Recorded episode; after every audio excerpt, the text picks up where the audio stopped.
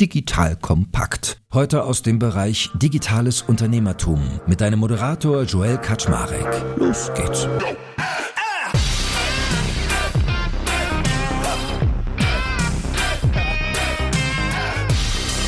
Hallo Leute, mein Name ist Joel Kaczmarek. Ich bin der Geschäftsführer von Digital Kompakt und heute habe ich zwei Doppelgänger im Podcast. Und die haben sogar einen Podcast, der heißt genauso, nämlich Doppelgänger Podcast. Das sind die beiden Philips. Der eine nennt sich immer liebevoll Pip und erleichtert uns damit, sie auseinanderzuhalten. Und der andere heißt Philipp Glöckler. So, und ich habe den lustigen Effekt, dass ich beide natürlich schon relativ lange kenne. Bei Pip muss ich mal äh, sozusagen nachvollziehen, woher eigentlich. Aber den Glöckler habe ich schon ganz früh interviewt, weiß ich noch, zu so Pressekonferenzen mit Stefan Uhrenbacher von Quipe, als wir damals den Avocado Store gestartet haben, dann Why Own It. Also wir haben schon eine gewisse Länge längere Historie. Und mich interessiert heute natürlich mal so eine Art Reverse-Interview zu machen, die beiden ein bisschen besser kennenzulernen. Ich glaube, ich werde nicht umrum kommen, sie auch mal ein bisschen über Investment-Tipps zu befragen, aber vor allem möchte ich eigentlich mal wissen, wie die so persönlich ticken, wie ihr Podcast so entsteht, wo sie eigentlich herkommen, was die Idee dazu war und, und, und. Also ich glaube, heute langweile ich mich nicht. Und in diesem Sinne, schön, dass ihr beiden da seid. Moin, moin. Moin. Moin, moin. Ihr seid ja so ein Wachstumsphänomen, ihr beide. Und das Erste, was man sich natürlich fragt, ist eigentlich, wie hat das angefangen? Also wie habt ihr beide euch eigentlich kennengelernt? Äh, ich habe irgendwann mal ein Meeting gehabt mit äh, auch bekannten Unternehmern und dort wurde ich verwechselt. Und äh, also so das Meeting hat so angefangen mit äh, so ein bisschen Icebreaker-mäßig. Ja, wir sind ja beide investiert in. Und äh, ja, daraufhin habe ich Pip angeschrieben und meinte, ich äh, wurde verwechselt, ähm, lass doch mal einen Kaffee trinken. Und irgendwann haben wir dann mal einen Kaffee in Berlin getrunken und uns ganz gut verstanden. Und daraus ist dann so eine kleine, äh, ja, äh, Freundschaft würde ich es noch nicht nennen, aber wir haben dann hier und da mal ein bisschen kommuniziert, haben uns dann mal in der Bahn zum OMR-Festival betrunken und irgendwann habe ich dann Pip versucht zu überzeugen, einen Podcast zu machen. Und als dann alle Ausreden weg waren, hat er sich hingegeben. Er durfte nicht mehr reisen, er konnte nicht mehr auf Business-Termine, dann Corona und dann haben wir angefangen. Habt ihr echt erst zu Corona-Beginn gestartet? Ich dachte, ihr seid schon viel eher. Da seht ihr mal, wie manchmal die Wahrnehmung verzerrt ist. Nee, wir sind jetzt bald, also anderthalb Jahre sind wir, bei zwei Jahre im Sommer 2020. Crazy. Und was war aber die Ambition? Also warum wolltest du den Kollegen unbedingt für einen Podcast gewinnen? Ich wusste, dass er viel reden kann und dass ich immer was lernen kann und dass dieses Zusammenspiel, glaube ich, ganz interessant ist. Ich glaube, wir hatten verschiedene Inspirationen. Wir haben natürlich gesehen, wie der Podcast Papst Westermeier äh, einen wahnsinnigen Podcast aufgebaut hat, ein super Business damit. Business war nicht so unser Ziel von mir. Ich fand eher so interessant, wie beispielsweise AWFNR es geschafft hat, dass diese zwei Jungs, die sich immer wieder unterhalten, so dann doch in die Routine des Lebens reingehen und man so ein bisschen diese Freundschaftssache aufbaut und hatte dann gedacht, dass das im Business ganz interessant sein könnte. Also zwei Typen unterhalten sich, man lernt, wie man mitlernt und ich so ein bisschen die Rolle des Schülers kann auf jeden Fall interessant sein und wir sind halt unterschiedlich so, ne? Also äh, ich glaube, das merkt man auch, wir werden immer ähnlicher und mit Erschrecken erkennen wir das aber wir haben schon ein anderes Leben es hat gut funktioniert bis jetzt so. Es macht jedes Mal Spaß, auch wenn die Themen in der aktuellen Lage eher noch rougher werden. Aber dass es so gut funktioniert, hätten wir, glaube ich, auch nicht gedacht. Jetzt kommt ein kleiner Werbespot. Aufgepasst! Wusstest du, dass HR-Teams heutzutage mit mehr Aufgaben denn je konfrontiert sind? In der aktuellen Studie HR Trends, die Zukunft der Personalarbeit 2024 von Sage, wurden HR-Teams aus sieben verschiedenen Ländern und über 20 Branchen befragt, um top aktuelle Insights in der Entwicklung des Personalwesens zu geben. Sage entwickelt HR-Tools und Software für dein Unternehmen, um Lohnabrechnungen, Personalmanagement, Buchhaltung und mehr zu vereinfachen. So, und die Studie von Sage zeigt unter anderem, dass ganze 91% der HR-Teams angeben, dass ihre Arbeit Arbeitsbelastung im letzten Jahr zugenommen hat, aber gleichzeitig glauben 79 Prozent der Befragten, dass Automatisierung ihre Prozesse zukünftig verbessern und Zeit sparen kann. Ebenfalls spielt auch KI eine große Rolle. Derzeit nutzen etwa ein Drittel bereits Chatbots wie ChatGPT in ihren Prozessen und circa drei Viertel der PersonalleiterInnen sind sich bereits sicher, dass KI die Arbeitsweise im HR revolutionieren wird. Du merkst, die Studie ist vollgepackt mit Statistiken, überraschenden Erkenntnissen und Tipps für HR-Führungskräfte, die vorankommen wollen und zeigt eine Momentaufnahme der sich stetig wandelnden Rolle von HR heute. Am besten schaust du dir die Studie HR-Trends, die Zukunft der Personalarbeit 2024 selbst an. Unter digitalkompakt.de slash Sage, S-A-G-E, kannst du sie dir komplett kostenlos herunterladen. Und wie immer findest du alle Infos auch auf unserer Sponsorenseite unter digitalkompakt.de slash Sponsoren. Werbung Ende. War das denn eigentlich Teil des Konzepts? Ich habe gestern mit jemandem mich unterhalten, die meinte dann irgendwie so, ja, ich finde es so schön bei dem Podcast, das hat so dieses Dick- und Doof-Prinzip. Der eine, der redet immer ganz viel und erklärt alles und der andere stellt sich, glaube ich, immer ein bisschen dümmer, als er ist. Der findet immer so die coolen Links bei Twitter und der ist so der Nerdige und ich habe immer so das Gefühl, damit kann ich mich viel besser identifizieren, als wenn da so Hypergranten sitzen. Also ich finde ganz nett, dass jemand auch mal so eine juniorige Rolle einnimmt. Also ist da Konzept bei? War das mit Absicht auch so und weißt du eigentlich viel mehr oder ist es Zufall? Also es ist auf jeden Fall zum Konzept geworden, glaube ich. Und ich halte das Konzept für relativ erfolgreich. Geplant war es, glaube ich, nicht so. Wenn doch, widerspreche mir gern. Aber ich glaube, sagen wir mal, wenn ich jetzt den gleichen Podcast mit Frau Heinemann machen würde und über sozusagen ganz tief irgendwelche Data BI äh, Marketing Themen spreche oder sehr, sehr spitz auf der VC-Seite oder so, dann wäre die Target Audience dafür, glaube ich, äh, ungefähr nur 5.000 bis 10.000 Leute. Und warum Philipp so ein bisschen Dump Down macht, natürlich ist, weil das letztlich die Audience sehr stark erweitert, weil er eben äh, die Fragen stellen kann, äh, die der Hörer oder die Hörerin sich auch stellt, sich entweder nicht trauen würde zu stellen oder auch einfach aus technischen Gründen eben nicht kann in dem Format. Und ich glaube, das ist tatsächlich der schlauere Weg, dann ein breiteres Publikum zu erreichen anscheinend ohne sozusagen das Spitzepublikum zu verlieren. Zumindest haben wir auch die Leute weiterhin dabei. Ich kann nicht gut verstehen, Philipp. Ich habe das auch mal, wenn ich mit Flo Heinemann zusammensitze, dann sage ich auch mal, Florian, ich muss jetzt mal eine dumme Frage stellen und ich muss mich nicht mal großartig für anstrengen. Also ich kenne die auch. Na gut, aber anyway, äh, Pip, weißt du denn noch, was so sein Pitch damals war, wie er auf dich zukam, was er gesagt, als er gesagt hat, hier Pip, lass mal was machen, Podcast, den 120. Also er hat mir unter anderem zuerst von äh, Philipp baut ja gerade an einer Podcasting-App. Äh, wir haben auch darüber das so ein bisschen gechallenged, die Idee, würde ich da vielleicht sogar investieren wollen? Glauben wir, das hat Chancen? Und er hat es so ein bisschen verkauft als den besten Weg, das zu testen und also das Thema auch zu explorieren. Das war der erste Pitch. Also ich muss, äh, wir, wir hatten bestimmt, äh, ich weiß nicht, äh, ich will nicht lügen, aber zwei Treffen und drei, vier Telefonate, bevor wir so weit waren. Da sind bestimmt Wochen zwischen vergangen. Unendliche Chats. Genau, ja, genau. Und viele Chats hin und her gegangen. Und äh, auch davor äh, hatte ich das gleiche letztlich schon mal mit Philipp Westermeier durchgemacht, der das auch sehr gern noch früher gesehen hat, dass das ein spannendes Format sein könnte, den ich auch dann äh, viel zu lange immer wieder zurückgebounced habe. Und am Ende hat Philipp doch dann mit äh, Persistenz gewonnen. Ich glaube, indem er ein sehr niedrigschwelliges Angebot gemacht hat. Das war einfach, das wird kein Podcast. Wir telefonieren einfach mal äh, am Sonntag und nehmen das auf. Und wenn es nicht total scheiße ist, dann können wir es ja senden. Es war dann total scheiße, aber wir haben es trotzdem gesendet und äh, machen, versuchen es seitdem immer ein bisschen besser zu machen. Ich wollte gerade sagen, no, jetzt ist es unser Konzept. Wir machen es einfach immer kacke und schicken es trotzdem genau. Und dann, wir hatten irgendwie noch nicht einen super tighten Schedule dahinter geplant, dass es jetzt dringend immer zu dem Zeitpunkt, zu der, äh, sagen wir, das wollten wir dann schon relativ schnell ordentlich machen, aber wir waren uns relativ sicher, da, da muss keine Werbung rein, äh, das muss kein großes Unternehmen mit 50 Mitarbeitern werden, sondern das ist so ein bisschen unser Telefonat und falls Leute es spannend finden, dann kann man es ja regelmäßig machen. Dann gab es mehr Leute, als gedacht hätten, die es spannend finden. Genau, aber es gab noch einen Punkt, der uns doch wichtig war, und zwar, dass wir sehr aktuell sind. Deswegen haben wir die ersten Folgen sonntagsabends aufgenommen und ich habe sie direkt danach geschnitten und dann hochgeladen und dann bin ich ins Bett. Und somit hatten wir halt immer den Wochenüberblick. Das war auch das letzte Mal, dass Glückler gearbeitet hat in seinem Leben. Ja.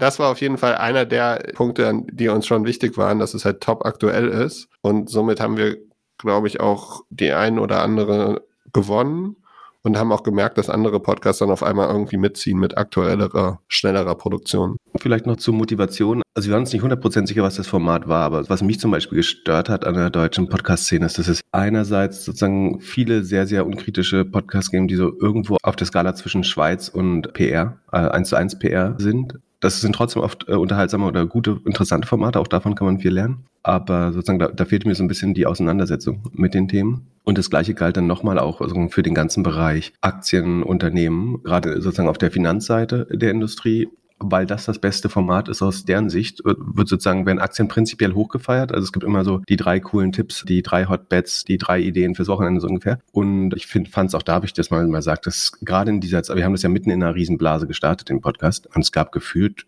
keinen Podcast, der immer sagt, was auch wirkliche scheiß Companies sind, die äh, aber an die Börse gegangen sind. Und ich glaube, da braucht es viel Bildung, gerade jetzt, wenn unheimlich viele Leute anfangen zu investieren, das erste Mal in Aktien und dass eben nicht alle Aktien hochgehen und dass auch äh, ganz, ganz schlechte Companies teilweise an der Börse sind oder wo die Zukunft nicht so klar ist, wie sie vielleicht scheinen mag. Wir wollten das von Anfang an schon auch ausgewogen, wir sagen, wir wollen nicht der Dauerverriss sein. Es gibt viele Sachen, die wir auch loben oder versuchen zu erklären, warum manche Companies besonders gut funktionieren, aber wir wollen auch ganz klar sagen, dass es durchaus welche gibt, die nicht an der Börse sein sollten oder vielleicht auch gar nicht mehr existieren sollten und nur wegen billigen Geldes überhaupt da sind. Na, es ist ganz lustig. Ich habe ja auch mal für mich als Macher darauf geguckt, was ihr tut und immer auch mal versucht zu rekapitulieren, warum das funktioniert, was ich daran nachabenswert finde, wo ich merke, das passt für mich irgendwie gar nicht. Und die Sachen, die ihr gerade alle gesagt habt, ich finde da so viele Elemente wieder, weil zum Beispiel bei Aktualität war es bei mir immer so, dass ich genau das Gegenteil gemacht habe, weil ich dachte, okay, ich betrachte Podcasts eher wie so eine Audiowissensbibliothek, will die lange haltbar machen und habe dann irgendwann aber was ganz Perverses festgestellt, was ich nie gedacht hätte. Die Leute hören dann teilweise nicht rein, weil sie gesagt haben, sie haben kein FOMO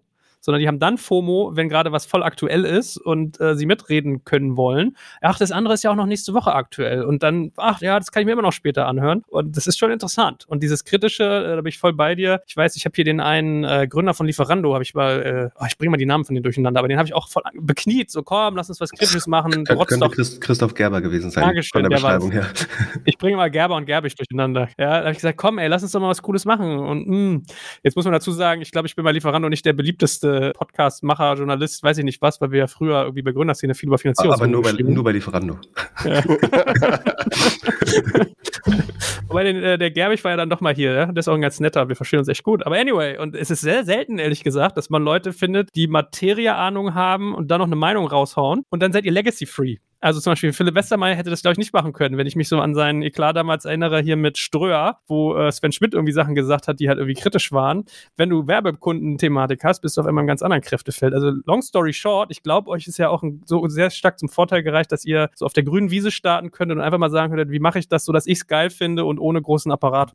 Ich glaube, es ist ein ein Riesenprivileg sozusagen, dass man äh, an weder an Werbekunden noch an Arbeitgeber oder so äh, gebunden ist, die man irgendwie damit äh, verletzen würde. Also ich investiere mein eigenes Geld und bin ansonsten freier Berater. Wenn irgendein Kunde sagt, er hat ein Problem damit, was ich sage, also ich quatsch jetzt keine interne aus oder so, oder so Indiskretion ist nicht unser Geschäftsmodell, aber äh, wenn jemand ein Problem damit hätte, dann könnte dann auch nicht mehr mein Kunde sein, wahrscheinlich. Also so, man kann nicht unsere Meinung kaufen. Ich verstehe aber auch, dass andere es nicht so einfach haben. Also wenn, wenn du ähm, Mitarbeiter finanzieren musst, dann wird es vielleicht schwer, seine Meinung über Facebook zu erzählen oder so. Und jetzt erzähl doch eigentlich mal, wie läuft denn so eine typische Folge bei euch ab? Also skriptet ihr die, es klingt ja so, als wenn es überhaupt nicht geskriptet ist, ihr nehmt euch irgendwie Themen vor, aber es, es wirkt sehr frei, aber doch gibt es ja irgendwie einen Plan.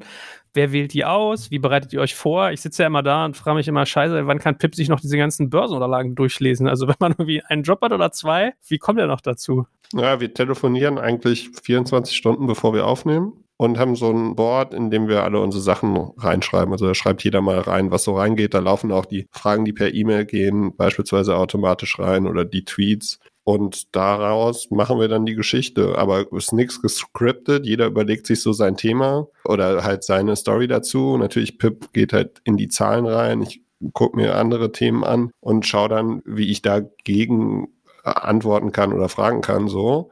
Und das ist es. Also wir haben niemanden, der uns irgendwas vorbereitet. Wir machen eigentlich alles komplett alleine. Wir haben Jan bei uns, der die Post macht. Also der kriegt die Files direkt nach der Aufnahme und setzt sich dann dahin und schneidet ein paar Sachen raus, wobei das auch wenig ist. Also wird vielleicht mal in jeder dritten Folge irgendwas gepiept und äh, hier und da ein Versprecher rausgeschnitten aber sonst eigentlich nichts. Wir hatten einmal einen Part von mir, der ein bisschen zu negativ war auf dem Thema, das mittlerweile auch eingestellt worden ist. Den haben wir mal rausgenommen, aber sonst haben wir eigentlich nie viel geschnitten und that's it so. Und dann kommen halt immer wieder so ein paar Sachen hauruck irgendwie rein. Also wenn wir dienstagsabends aufnehmen und dann natürlich am Dienstagnachmittag noch irgendwas passiert, dann nehmen wir das halt auch rein. Und ein paar von den Earnings sind halt live. Wir haben dieses schöne Sheet, das Pip macht unter doppelgänger.io slash Sheet. Da stehen halt viele von den Aktien, von den Earnings-Zahlen drin und die werden dann besprochen. Und Pip kann vieles sehr, sehr schnell eigentlich fast live machen. Und das macht natürlich den Podcast sehr gut.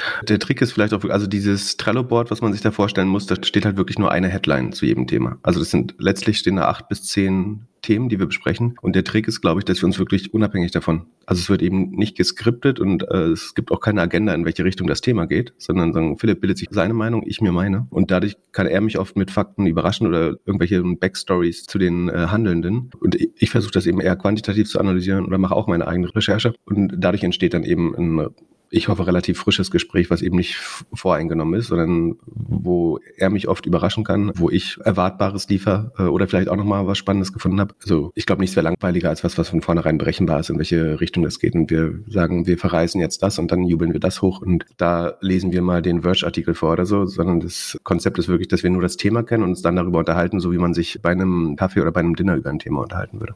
Ja, und es gibt auch keinen Zeithorizont, keine wirkliche Kategorie. Es gibt kein wirkliches Zeitlimit. Wenn wir jetzt das Gefühl haben, wir müssen zehn Minuten oder eine Stunde über die Ukraine sprechen, dann sprechen wir so lange, wie wir das auch machen würden, wenn wir zusammen am Kaffeetisch sitzen würden. Und was macht ein Thema für euch stark? Also, warum sagt ihr, hey, wir sollten heute mal über Teamviewer reden? Oder, keine Ahnung, heute mal off-topic, wir reden heute über Ukraine? Oder, I don't know, irgendwas social? Oder also, wonach wählt ihr denn aus, was euch da fixt? Also, am Ende machen wir den Podcast, den wir selber hören würden, einfach gesagt. Also, wir versuchen natürlich Relevanz so ein bisschen mitzudefinieren. Wir lassen uns die Themen jetzt nicht wirklich vorgeben, sondern es ist äh, beruflich beschäftigen wir uns die ganze Woche irgendwie mit Tech im weitesten Sinne und äh, ich noch ein bisschen mit Finanzmärkten und äh, was uns dabei sozusagen, was durch unseren Filter nicht durchfällt, das bleibt hängen und das kommt in dieses Board. Und wir, wir wollen das, glaube ich, aktiv auch bestimmen, was wir für wichtig halten und welche Themen wir auf die Agenda setzen wollen. Eine andere Motivation von dem Podcast war zum Beispiel, also warum wir auch sehr aktuell sein wollten, ist, weil man dann teilweise entweder die gleichen Takes, die man auch hatte, oder eben auch vielleicht Takes, mit denen man nicht übereinstimmt, äh, in anderen Podcasts hört. Und deswegen ist uns das schon wichtig, sozusagen mit unserer Meinung sehr früh rauszukommen, weil wir glauben, dass das langfristig auch sozusagen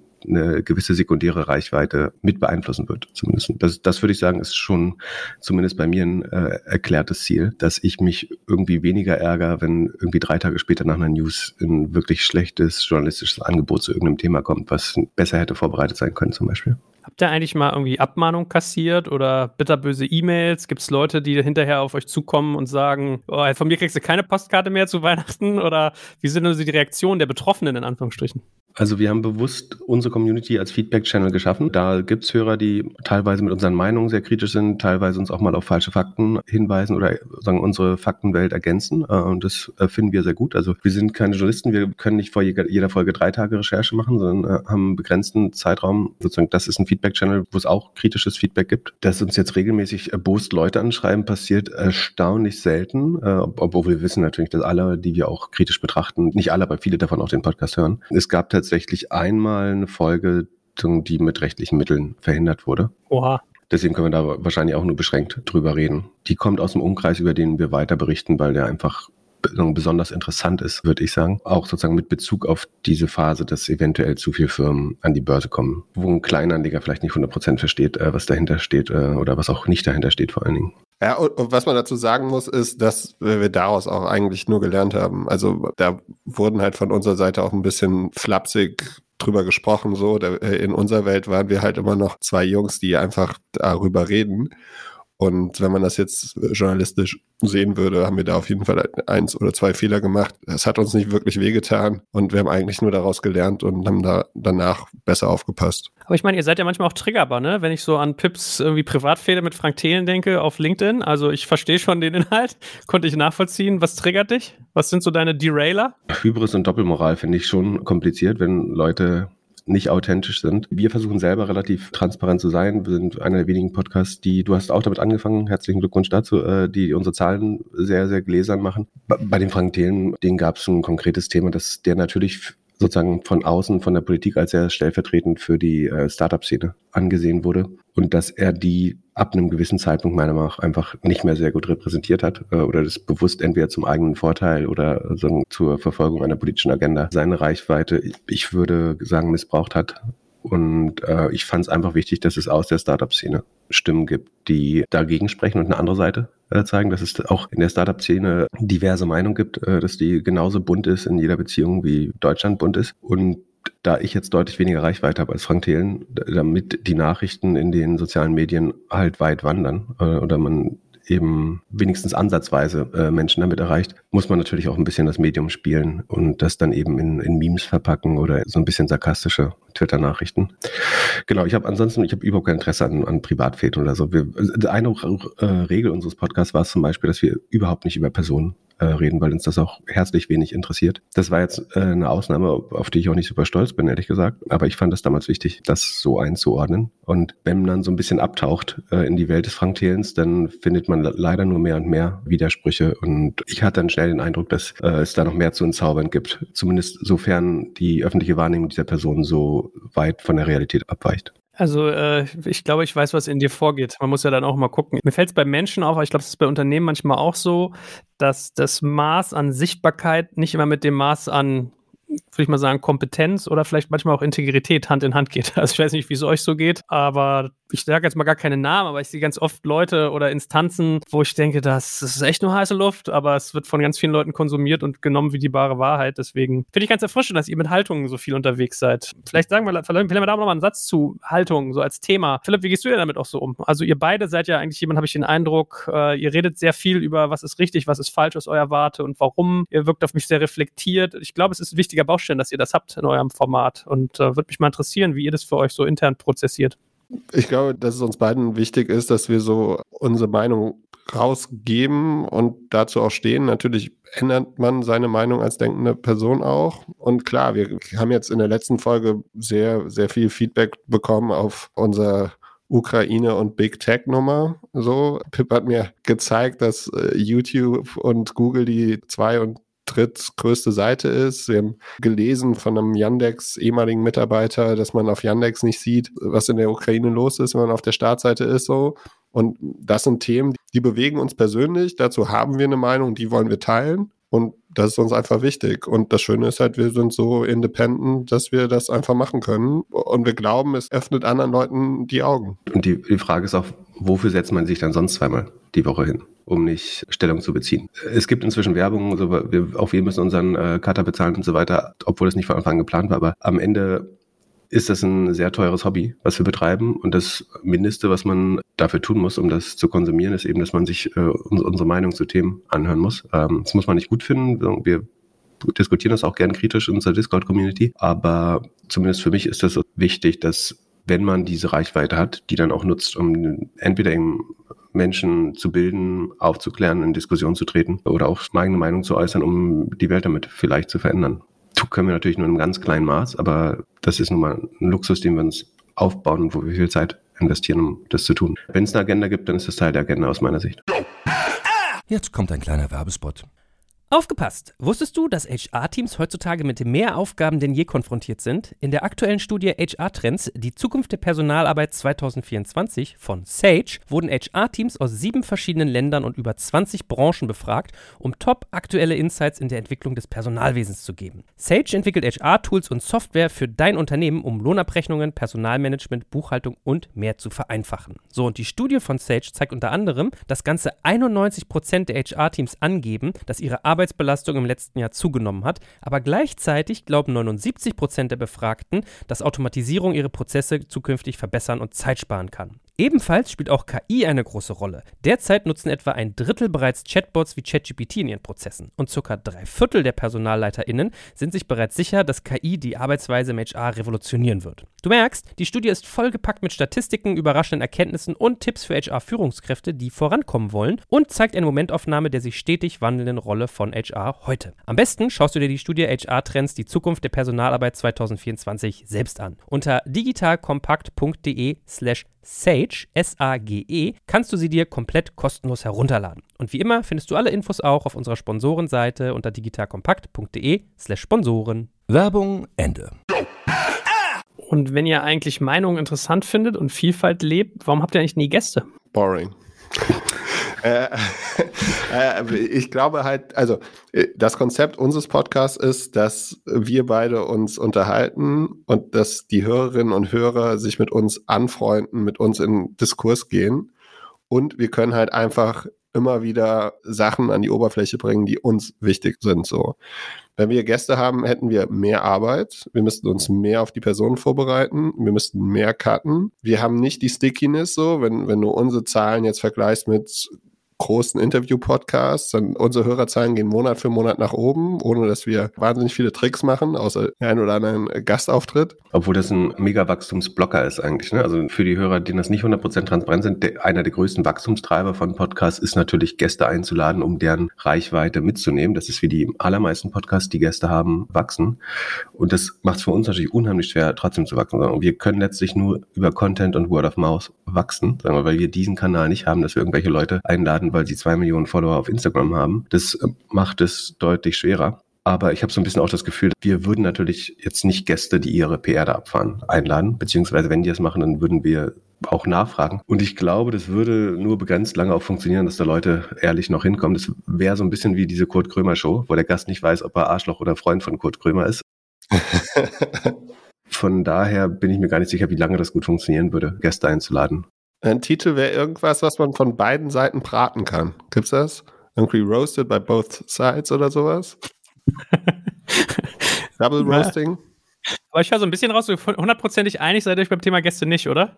Hätte ich die Zeit, hätte ich immer noch Lust, ein extra Interview-Format zu machen mit so äh, Leuten, ich will nicht sagen aus der zweiten Reihe, aber so die, wie, wie du von das Gegenteil von dem, was du gesagt hast, also die vielleicht sehr kompetent sind, sehr viel spannende Sachen zu erzählen haben, aber eben gar nicht so viel Scheinwerferlicht bekommen oder Airtime. Ich fände es schon spannend, aber tatsächlich, so jetzt, wo wir zwei Folgen die Woche machen, schaffe ich das dann nicht neben der Arbeit jetzt, also nee, es geht einfach, also es geht zeitlich einfach nicht so gerne ich es machen würde. Was ihr ja machen könntet, was ja eigentlich ganz spannend wäre, wäre, dass ihr hingeht und holt euch vorher so pre-recorded Statements, wo ihr einen, krassen Wissensträger habt, den ihr irgendwie als Autorität anerkennt, sagt, gebt ein Thema vor und er soll euch drei Minuten irgendwie eine Analyse oder ein Statement verfassen und ihr nehmt das hinterher als Diskussionsgrundlage, ob der recht hat oder nicht oder wie ihr das seht. Sowas könntet ihr das uns vielleicht machen. Aber das ist ja, das ist ja auch unfair für die Person, dann, wenn sagen, das Statement also dann wehren, von, ne? von, von, uns, genau, das, also äh, das klingt auch wieder nicht 100% fair und vom Format auch, auch schwierig. Ich glaube, wie Philipp schon sagt, am Ende ist, also der, der Kern ist schon, dass wir miteinander ein Gespräch haben äh, und dass man da so ein bisschen Fly on the Wall spielen kann und sich irgendwie im Raum fühlt oder am Tisch, äh, ob, obwohl man es natürlich nicht ist. Ich glaube, Gäste würden das gar nicht so viel besser machen. Auch, also wir es gibt natürlich Personen, die wir super gern äh, hätten oder interviewen würden, aber ich glaube, man braucht auch ein bisschen Stringenz beim Format und muss, muss der, der Marke treu bleiben. Und das schützt einen natürlich auch ein bisschen davor, dass irgendwelche Leute glauben, sie müssen unbedingt Leute noch bei uns platzieren. Du wirst das am besten kennen, dass äh, die gängigen PR-Agenturen dir sagen, dass du unbedingt mit irgendeiner Klitsche aus Kaiserslautern noch reden musst, äh, weil das der nächste Unicorn-Gründer ist. Wir können das dann immer sehr gut, e-, egal wie gut das, irgendwie gute Freunde das eventuell von uns sind, können wir es immer ablehnen mit, wir machen das generell nicht und haben das noch nie gemacht. Unter anderem Frank Thelen hatte ja mal sagen, wollte ja in unseren Podcast und hat dann gesagt, wir, wir klären das jetzt in eurem Podcast wo ich dann meinte, das ist halt nicht Teil des Formats, wir können das gerne woanders machen. Das ist dann irgendwie äh, aus terminlichen Gründen wahrscheinlich äh, auch nicht äh, geschehen, aber genau, das ist so ein bisschen auch unsere Ausrede, dass wir auch äh, Leute, die wir gar nicht im Podcast haben wollen, äh, nicht einladen müssen also freut euch, ich glaube, ich kriege von den Dingern am Tag bestimmt fünf bis sechs oder so, Minimum. Also auf eine ja, Woche. So viel kriegen wir nicht, aber es ist schon interessant, wie viele Anfragen wir bekommen von Leuten, die sagen, ja, das ist perfekter Gast. Also das zeigt auch die Qualität der PR-Agenturen, dass sie überhaupt gar nicht verstehen, dass wir noch nie einen äh, Gast gehabt haben und trotzdem sagen, das wäre hier ein total perfekter nächster Gast für euren Podcast. Also ich finde immer ganz geil. Gestern habe ich einen Brief bekommen, oder vorgestern, an unsere Büroadresse. Da stand drauf, Philipp Westermeier, Digital Kompakt GmbH, bla bla bla bla Das finde ich voll heiß. Oder, lieber Joel, ich möchte dir gerne für deinen Deutsche Startups Podcast vorschlagen, folgenden Gast zu nehmen. So, da sitze ich immer da und denke so, alles klar. naja, gut, anyway. Aber vielleicht noch eine kurze Content-Frage, bevor wir gleich auch mal über euch als Match ein bisschen reden. Äh, ist es eigentlich Zufall, dass ihr ein bisschen manchmal auch weggegangen seid von diesem vielen Erklären und immer mehr dieses Earnings-Thema macht? Oder ist das Absicht? Das wird sozusagen vom News Cycle so ein bisschen vorgegeben. Es gibt eben viermal im Jahr die sogenannte Earnings Season. Das ist, wenn die Unternehmen ihre Ergebnisse reporten. Das ist in der Regel sozusagen der erste Monat nach Ende eines Kalenderquartals wir sind gar nicht so scharf auf die Finanzzahlen. Am Ende geht es schon noch darum, über die Unternehmen zu sprechen und deren Strategie. Und das wiederum geht aber gar nicht. Also wir, wir hatten nicht vor, ein Börsenpodcast zu werden, zum Beispiel. So, wir haben inzwischen in, in der Audience viele Leute, glaube ich, die sich dort verorten. Und es ist auch total okay. Und ich glaube, wir decken das gut ab. Aber spannender finden wir eigentlich die Unternehmens- und Strategieseite, um die zu verstehen, muss man, glaube ich, aber das Zahlengerüst dahinter verstehen. Und das ist dann eben höchst aktuell, wenn es rauskommt. Deswegen machen wir das. Wir versuchen trotzdem nie einen Podcast zu machen, wo wir jetzt nur die Income Statements von irgendwelchen Nasdaq-Unternehmen runterbeten, sondern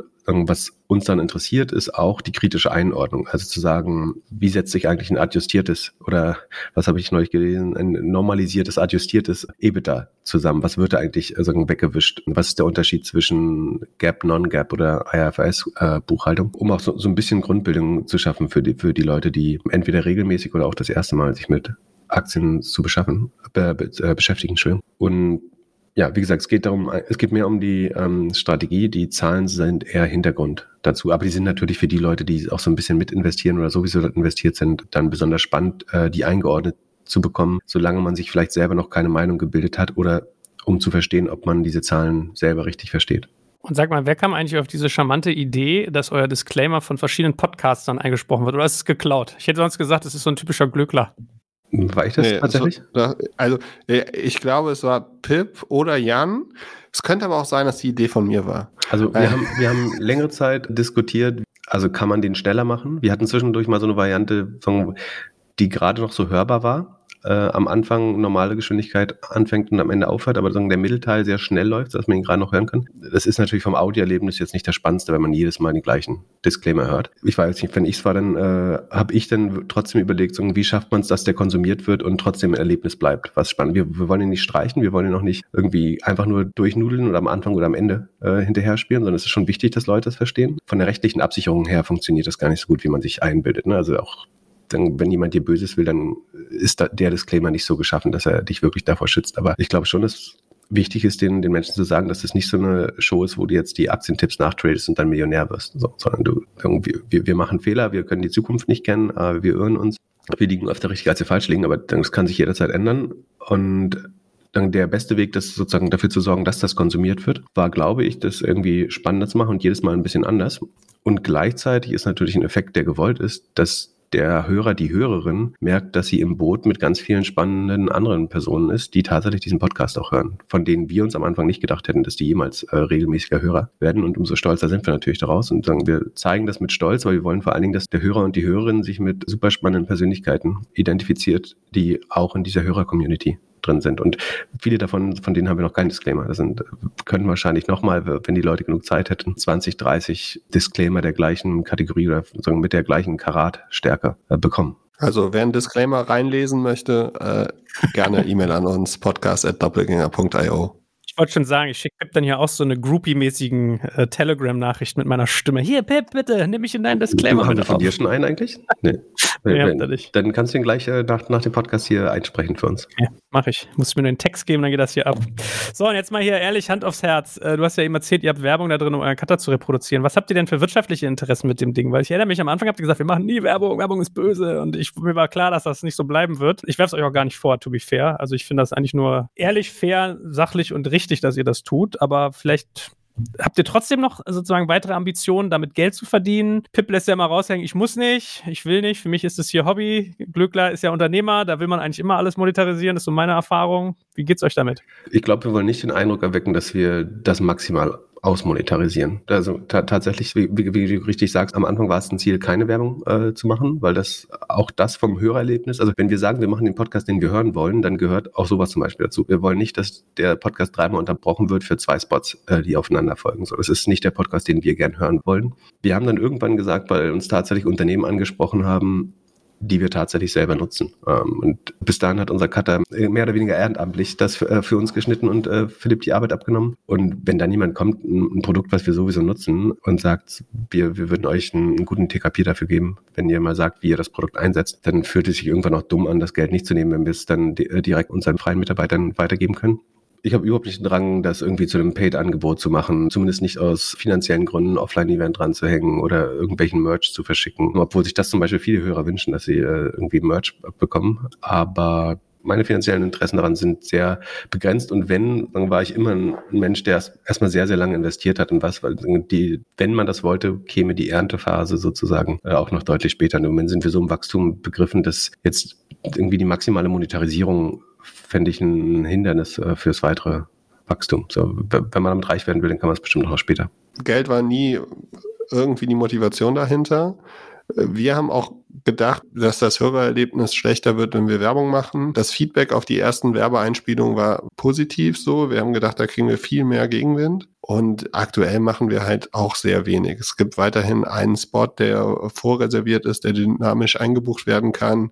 Wir sagen viele Sachen ab das Interessante an dem Podcast sind einfach alle anderen Türen, die so aufgehen. Ne? Also wir haben ja hier alle schon alles ausprobiert. Wir können uns auch noch an die Zeit erinnern, in der man irgendwie bei Facebook organisch gewachsen ist und so und, und alles bekommen hat. Das ist einfach für uns ist, der Podcast macht uns Spaß wir sind jede Woche relevant, wir lernen unheimlich viele Leute kennen, werden angeschrieben, lernen viele Leute kennen, sehen die, sehen bei uns in der Discord-Community, ich habe gerade gesehen, wir haben jetzt Unterchannels für verschiedene Städte, Regionen, da treffen sich Leute, werden Bekanntschaften gemacht und alles. Und das ist für uns wesentlich wichtiger, wesentlich interessanter. Und wir kriegen halt auch noch mehr mit. Und ob da jetzt irgendwie eins, zwei, drei Werbe-Euros mitgemacht werden, ist eigentlich egal. Mir ist mehr wichtig, so als Unternehmer ist mir mehr wichtig, was links und rechts so passiert was man optimieren kann, was man verbessern kann, was man für Software haben müsste, dass es alles ein bisschen einfacher geht, um einfach mehr oder bessere Sachen produzieren zu können. Und wenn man den Markenkern des Podcasts versteht, dann wäre es natürlich auch total problematisch, wenn wir jetzt irgendwie heute für Microsoft Azure, Azure am nächsten Tag für Google Cloud Plattform und im nächsten Spot für Amazon AWS Werbung machen. So, das, wenn das für einen Frank Thelen funktioniert, total okay. Aber ich als unabhängiger Berater fände es total kompliziert für irgendwelche Firmen, äh, wo ich nicht mit gutem Gewissen sagen kann, das ist wirklich, was ich einsetze, Werbung zu machen. Äh, also ich kann nicht ein iPhone nutzen und dann das neue Samsung-Handy in die Kamera halten. So, das ist nicht authentisch. Es ist nicht, was ich beruflich verkaufe, aber das ist auch nicht, was unser Podcast verkauft. Vielleicht gibt es eine Möglichkeit, dass man sozusagen, wenn wir es nicht lesen, dann ist es vielleicht einfach ein Produkt, was wir nicht schlecht finden. Aber wenn wir es selber lesen, dann ist es ein Produkt sozusagen, was wir vielleicht nicht empfehlen, aber womit wir uns auseinandergesetzt haben und was wir in der Regel äh, mindestens einer von uns auch selber nutzt. Das macht es natürlich unheimlich kompliziert, weil man sagen, die Werbung damit noch stärker aufwertet und viele Werbepartner verliert. Aber das ist aus meiner Sicht der einzige Weg, das authentisch zu machen. Und glücklicherweise sind wir eben nicht darauf angewiesen. Also wir müssen nicht jede Folge ausbuchen, müssen auch nicht drei Spots pro Folge buchen. Unsere Audience ist so wertvoll, dass auch ein guter Spot sehr gut monetarisieren würde wenn es mal eine Woche nicht ausgebucht ist, sterben wir aber auch nicht so. Und sag mal, was habt ihr denn eigentlich so in Sachen Growth Hacking gemacht? Weil ich kriege das immer nur so von der Seite reingeworfen. Ja, die hatten diesen krassen Shit bei Clubhouse. Ja, die hatten diese Telegram-Geschichten. Uh, so, was waren so eure Secret Sources, um zu wachsen? Oder sind es bis heute noch? Also unser das Trüffelschwein, was die Plattform dafür findet, ist ja in der Regel äh, Philipp Glöckler, das ist so ein bisschen seine Expertise und sein Hobby oder seine Passion, neue Produkte zu finden und auszuprobieren und relativ schnell zu verstehen, ist das äh, aus Produktsicht spannend. So hat er relativ früh, als Clubhouse in Deutschland noch überhaupt keine Reichweite hatte, Clubhouse gefunden, hat versucht, mich davon zu überreden, dass äh, wir das mal probieren sollten, weil das so ein paar unserer tatsächlichen Probleme gelöst hat, also dass wir keinen Feedback-Channel zu unseren Hörern hatten, dass wir trotzdem auf der Suche nach Audioformaten waren. Das Problem war, als Clubhouse so klein war, dass es überhaupt keinen Sinn für uns gemacht hätte, dort zu senden. Wir haben das dann mal versucht. Wie viele Hörer waren im ersten Raum? Zwölf Leute oder so? Ja, irgendwas maximal 20. Ja, und dann meinte ich so, das ist total nett hier als Plattform, Philipp, aber sagen, wir können ja nicht für 20 Leute eine extra Show machen. Das funktioniert nicht. Und dann meinte er, dann äh, mach halt 1000 raus oder mach 100 raus oder 200. Und dann haben wir überlegt, wie wir eigentlich mehr unserer Hörer auf die Plattform bekommen, um da eventuell ein neues Audioformat zu machen. Und dann habe ich relativ schnell so in der Logik und Dynamik von Clubhouse gemerkt, dadurch, dass es diesen User Tree gibt, also dass jeder sehen kann, wer wen eingeladen hat und dass auch die Personen, die dich eingeladen haben und dessen Netzwerk, die als erstes als Freunde vorgeschlagen werden. Das ist eigentlich total spannend wäre, unsere gesamte Hörerschaft oder einen großen Teil unserer Hörerschaft dorthin zu bringen, weil das wiederum bewirken würde, dass jeder neue Hörer aus Deutschland mit höchster Wahrscheinlichkeit uns am Ende als Freund vorgeschlagen bekommen würde. Was dann dazu geführt hat, dass wir im Clubhouse deutlich mehr Follower hatten als auf Twitter, auf Facebook oder in allen anderen Netzwerken zusammen. Das Problem war nur, dass man eben über diesen Verknappungsmechanismus von Clubhouse nicht unbegrenzt viele User dort hinzufügen konnte, weil man hatte immer nur zwei, drei Einladungen. Und das heißt, wir haben dann so eine Art Telefonkette gebaut, darauf vertrauen, dass jeder, dem wir eine Einladung schenkt oder jede, mindestens einen weiteren Hörer sozusagen unserer Community einlädt und dorthin bringt. Und das hat dann also einerseits diesen Growth begrenzten Mechanismus von Clubhouse komplett aus den äh, Angeln gehoben. Und es hat eben genau dadurch dazu geführt, dass von den ersten 5000 Hörern auf Clubhouse wahrscheinlich 80, 90 Prozent äh, aus unserer Community kamen und wir dieses relativ neue Medium dadurch einfach sehr stark besetzt haben wenn man so will. Dann gab es noch viele sagen, Finessen daran, dass dieses System relativ schnell überlastet war. Wir das erst in einer Telegram-Gruppe organisiert haben, dann wurden das schnell so viele Leute, weil andere Influencerinnen das aufgegriffen haben, dass wir diese Telegram-Gruppen in, ich glaube, am Ende 30 Stück oder so unterteilen mussten. Dann gab es dieses legendäre Wochenende, wo gefühlt von Thomas Gottschalk über Sascha Lobo bis zur Hälfte der deutschen Politik ähm, auf Clubhouse online war. Und das war dann fast auch schon der Zenit. Witzig, das wusste ich gar nicht, dass das so weit ging. Ich habe immer nur gedacht, ihr seid da einfach en vogue gewesen. Lustig. Das sind also eure Hobbys, sowas mal zu knacken, solche Sachen auseinanderzunehmen und zu dekonstruieren. Jetzt kommt ein kleiner Werbespot. Aufgepasst. Du kennst es doch sicherlich auch. Der Frühling ist im vollen Gange, es müsste mal wieder geputzt werden oder auch ausgemistet. Also wir haben das Thema auf jeden Fall gerade, denn nach unserem großen Live-Treffen von unserem Business Club Makers and Shakers misten wir gerade unseren ganzen Keller aus und dabei gibt es auch Dinge, da habe ich gar keine Lust, die aufwendig ins Internet zu stellen, sondern suche Hilfe. Und zwar haben wir da einen spannenden Partner, den kennst du bestimmt auch schon, denn mit Rebuy kannst du deine gebrauchten Artikel, wie zum Beispiel Bücher, Musik, Filme oder Technik wie Smartphones, HiFi und vieles mehr verkaufen. Komplett stressfrei, ohne lästiges lästiges Erstellen von Anzeigen und vor allem ohne stressige Kommunikation mit KäuferInnen. In nur 30 Sekunden findest du heraus, wie viel Geld du für deine Artikel bekommst und wenn dein Artikel im Lager von Rebuy angekommen ist, bekommst du das Geld ganz automatisch schon sechs Tage später ausgezahlt. Also, mach's wie wir, spar dir doch einfach das Text- und Abfotografieren deiner Schätze und besuche direkt Rebuy. Unter digitalkompakt.de slash Rebuy habe ich dir eine Weiterleitung eingerichtet und alle Infos findest du wie immer auch auf unserer Sponsorenseite unter digitalkompakt.de slash Sponsoren. Werbung Ende. Aber lasst uns doch mal über euch als Menschen so ein Stück weit reden. Ähm, Philipp, ich habe ja so eingangs schon erzählt, du und ich sind uns eigentlich sehr früh begegnet, dass du damals mit äh, Stefan Uhrenbacher irgendwie den Avocado Store hochgezogen hast. Also es war ein Online-Shop für nachhaltige Produkte. Dann hast du dieses Why Own It gemacht, also im Prinzip, wenn ich es richtig mich erinnere, eine Community-Plattform, dass man Sachen nicht mehr besitzt, sondern vielleicht auch mal weitergibt und äh, einfach tauscht. Also sehr viel so in Richtung Nachhaltigkeit auch. Ich habe ja so ein bisschen die Hypothese, dass du deiner Zeit einfach ganz oft voraus warst. Und würde mich mal interessieren, was du denn sonst daraus gelernt hast. Was hast du so für dich mitgenommen daraus? Mm, einfach weitermachen. Also äh, ja, bei Avocado Store war ich auf jeden Fall und bei It auch äh, sehr früh an dem Thema. War halt auch eine andere Zeit und ich war wesentlich jünger, unerfahrener und alles. So, ich würde sagen, Avocado war so mein Masterstudiengang. Dort hat man alles ausprobieren können und machen können. Im Laden gibt's ja immer noch, äh, läuft, glaube ich, sehr gut, wenn man sich so die Zahlen anguckt. Vielleicht nicht so groß, wie wir ihn damals auf dem Businessplan geschrieben haben, aber von Retention und so, wiederkehrende Kunden, sehr geringe Retourenquote und so für E-Commerce. Und ja, am Ende habe ich den Luxus, dass ich mich mit Themen befassen kann und dann das Problem für mich selbst lösen kann oder ja, löse. Das war bei Avocado Store damals der Punkt. Ich habe gesehen, wie schwierig es ist, vernünftige Öko-Klamotten und Sachen da zu bekommen. Und es war gerade so dieser E-Commerce-Marktplatz-Zeitpunkt. Also wir waren auch einer der ersten, die wirklich so ein Marktplatzprinzip gebaut haben, wo du mit verschiedenen Größen dann verschiedene Händler oder Produkte bekommst. Bei Wyone gab es verschiedene Punkte, so da war nie Product Market Fit, da hatte ich auch nicht mehr die Kraft, da das Produkt weiter nochmal zu pivoten. So, da habe ich auf jeden Fall, glaube ich, alle Fehler gemacht, die man so macht, wenn man denkt, man kann es. Ähm, die Liste ist, glaube ich, sehr, sehr lang so. Und ja, nun baue ich wieder ein Produkt, einfach eigentlich inspiriert aus zu sehen, wie aktuell Podcasts aufgenommen werden und produziert werden und dann, wie ich es gerne in meiner Welt so hätte ja, mal gucken, ob ich da wieder fünf bis zehn Jahre zu früh bin oder ob ich das Timing irgendwie schaffe. Und das ist, ich glaube, es gehört einfach zum Gründen dazu und oder generell zu machen. So, man muss halt verschiedene Sachen ausprobieren, manche funktionieren. Das war jetzt auch nicht mein erster Podcast, den ich probiert habe. Man lernt halt immer wieder weiter dazu und irgendwann trifft man mal. Und so mache ich immer wieder weiter. Was war bei dir eigentlich dazwischen los, zwischen Why Own It und dem, was du jetzt machst? Also das Startup werde ich dich gleich noch löchern, aber da bist du mir aus dem Visier geraten. Ja, ich habe mich fünf Jahre aus der Startup-Welt verabschiedet und Corporate gelernt. Ich war, oh Gott. Ich war, ich war bei Movil, das ist eine ähm, Tochterfirma von Daimler und BMW mittlerweile. Äh, ich habe gestern eine E-Mail bekommen, dass es, der, der Service jetzt, glaube ich, eingestellt wird, aber es war in diesem ganzen Konstrukt mit Car2Go, Drive Now, MyTaxi und allem und war halt die komplett andere Welt. Also da waren auf einmal dann Budgets offen, um Sachen zu machen dort. Es war auch eine sehr interessante Zeit, in der ich auf jeden Fall alles das gelernt habe, was ich vorher als kleiner Unternehmer mit irgendwie einer Handvoll Mitarbeitern noch nicht gelernt habe. Ich wusste auf einmal, was ein Einkauf ist, was Data Policy Compliance bedeutet, hatte ja wilde Diskussionen über Reisekostenabrechnung und so weiter. Habe da sehr viel gelernt und habe mich auch bewusst komplett aus dieser Startup-Welt. Eigentlich als alle richtig Kohle verdient haben, habe ich mich äh, verabschiedet und habe dann ein bisschen Corporate gelernt. Okay, also hast du das, was wir alle hatten, warum man hier die 500 Euro Gin Tonic Rechnung nicht auf die Firma abwälzen kann, so eine Sachen, aber.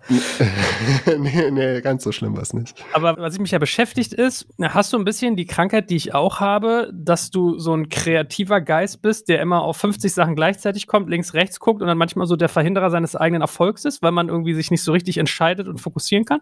Mm, nee, ich versuche eigentlich alles nicht zu machen. Mein Ziel ist, so wenig wie möglich zu machen und dann die zwei Sachen richtig und versuche auch immer wieder, dass mir Leute Sachen ausreden Also Yocast, an der Idee arbeite ich im Kopf seit zwei Jahren so. Und wenn jetzt Sachen reinkommen, sage ich eigentlich alles ab, mache eigentlich nur die Sachen. So, das würde ich jetzt nicht sagen. Ich finde natürlich, wenn ich jetzt so ein Clubhouse sehe und denke, oh, da glaube ich wirklich dran, das könnte wirklich was verändern, so, dann finde ich das spannend. Dann haben wir hier mit dem Podcast die richtige Plattform, um darüber zu reden und damit zu spielen. Aber ich würde jetzt nicht sagen, dass ich irgendwie alle sechs Monate was Neues gründen möchte. Und was machst du jetzt mit diesem Yocast genau? Was ist da das Produkt? Wir machen die Aufnahme mobil und die Postproduktion so, dass es nicht mehr doppelt so lang dauert wie die Podcast-Aufnahme, sondern dass du es eigentlich auf dem Weg nach Hause machen kannst. Komplett mobil, mit ein bisschen AI, ein bisschen Spielerei da drin aus zwei Punkten. Zum einen finde ich halt alles, was über den Desktop geht, irgendwie langweilig und ein bisschen oldschool und habe eigentlich nur mein Telefon in der Hand. Und dann sehe ich natürlich, wie viel Sachen schneller gehen könnten, wenn es einfach nie AI ist oder wenn man es halt einfach schnell machen kann. Also die Idee ist, dass du äh, so schnell einen Podcast hochladen kannst, wie du aus dem Uber aussteigen kannst. Also, dass es einfach bezahlt ist, dass es einfach gemacht ist. Und es ist AI und No-Code, wie man schon hört. Und äh, die Bewertung hat sich ja, gerade genau. Das, das, sind die zwei Wörter, die mir Pip in den ersten Folgen beigebracht hat. Deswegen steht das im Pitch Deck. Wenn du wir sagst, hast du da schon eine ganze Mannschaft hinter? Nee, nee, ich mache das gemeinsam mit Bernd Jünger. Das war mein erster Entwickler bei Avocado Store. Den hatte ich auch mit zu Movie gebracht und der arbeitet da voll als Mitgründer und die Firma gehört uns beiden 50-50 und wir sind gerade in den finalen Gesprächen für die erste Runde. Ich glaube ja, dass es da eigentlich ein Momentum für gibt, aber was ich so vom Markt mitkriege, also ich habe auch gerade eine Firma, die macht so was ähnliches, dass die irgendwie Podcasting für äh, Unternehmen quasi ermöglichen möchte, sowohl interne Kommunikation als auch externe. Und ich sehe das so von der Außenlinie immer nur, die deutschen VCs sind ja so fantasielos. Ich finde es so naheliegend zu sagen, als Unternehmen brauche ich Podcasting als Medium, weil keiner hat mehr Bock, sich die Firmenzeitung durchzulesen, den Firmenblog schon gar nicht. Aber das ist so, also ich habe so den Eindruck von außen, alle sagen mal, Audiotech kommt, Audiotech kommt, aber die Gespräche dazu scheinen mir eher so zäh zu sein. Ist es bei dir auch so? Nö, nicht ganz. Aber man sollte nicht vergessen, dass VCs auch eigentlich nur Banker sind und die wollen halt irgendwie links und rechts einen Proofpoint haben. Mhm. Und wenn da natürlich irgendwie ein Thema gerade heiß ist, dann ist es heiß. Also Audio wird nicht weggehen. Wir sehen immer mehr. Ich hätte vor ein paar Wochen predicted, dass Twitter ein guter Podcast-Player wird. Da kam jetzt gestern der erste Screenshot. In dem Markt passiert unheimlich viel äh, und irgendein Player wird es schaffen, dass auf einmal Podcast-Aufnahme so einfach ist wie ein Foto auf Instagram hochladen. Das mag vielleicht noch fünf Jahre dauern, so, aber da wird es immer mehr Player für geben und ich glaube weiterhin daran. Und solange wir jede Woche zweimal aufnehmen und zweimal sehen, wie viel Zeit und äh, Energie dann doch in die Postproduktion gesteckt wird, ist da auf jeden Fall ein Markt. Ich finde ja übrigens immer spannend, äh, so das Elternhaus von Leuten sich anzugucken, um so mal ein Gefühl zu kriegen, wo sie herkommen. Wie war es bei dir? Was haben deine Eltern beruflich gemacht? Was haben die dir so mitgegeben?